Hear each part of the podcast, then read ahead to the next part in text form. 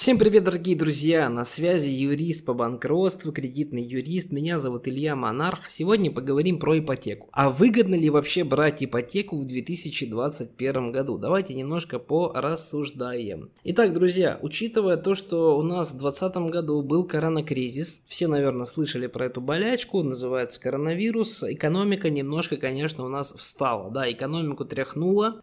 Из-за этого многие люди остались без работы. У многих людей понизили снизились доходы, то есть статистика, конечно, удручающая. Ну, в общем-то, это в любой кризис так происходит, ничего нового вот с точки зрения мира а, не произошло. Вот, а, значит, следующий момент. Выгодно ли брать ипотеку сейчас, если, например, сравнивать с 2000 каким-нибудь там 17 годом? Да, друзья, выгодно. Почему? Учитывая то, что финансовое положение людей стало ухудшаться стремительно, а, Центральный банк России понизил ключевую ставку. То есть сейчас ключевая ставка там, по-моему, 5 с чем-то процентов, но чтобы вы понимали, еще в 16 там, 17 году эта ставка была 7 процентов. Что такое ключевая ставка Банка России? Еще она называется учетная ставка Банка России. Это та ставка процентов по кредитам, ниже которой кредиты выдавать нельзя. То есть, чем выше учетная ставка Банка России, тем более дорогие кредиты, тем больше процентов банки накручивают на кредиты. Соответственно, чем меньше учетная ставка Банка России, тем меньше будет э, для вас кредит. Поэтому, если мы сравниваем средний уровень, а, значит,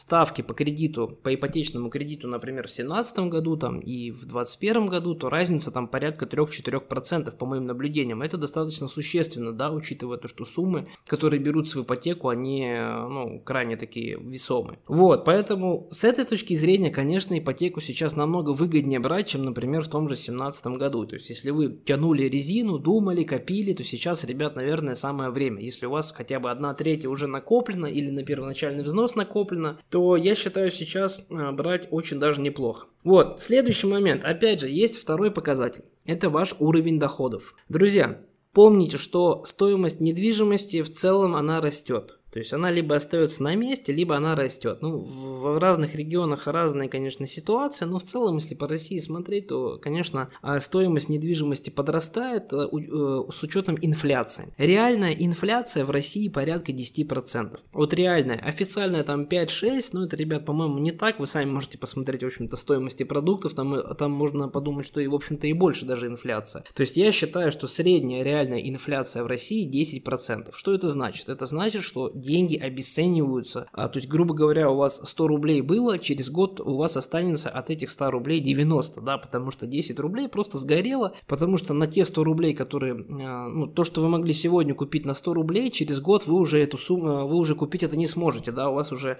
покупательная способность этих 100 рублей станет на 10% ниже. Надеюсь, понятно, да, что такое инфляция. Учитывая этот факт, посмотрите, а заработная плата-то у вас, собственно, выросла. То есть, если учитывать инфляцию, то ваша заработная плата должна расти, увеличиваться каждый год на 10%. То есть, условно, вы в этом году получали там 30 тысяч рублей, в следующем году вы уже должны получать хотя бы 33 тысячи рублей, а лучше 35-36. Тогда это свидетельство того, что у ваши доходы, они растут. Вот, а, поэтому, друзья, здесь нужно взвесить два критерия. Если мы говорим с вами про процентную ставку по ипотеке, то сейчас она максимально выгодная, на мой взгляд, за последние 5 лет. Но вам нужно взвесить другой, более субъективный критерий. Это ваша заработная плата. То есть ваша заработная плата также должна каждый год индексироваться. Но если вы, к примеру, в этом году получаете столько же, сколько вы получали 5 лет назад, то, друзья, тогда вы стали беднее примерно на 50%.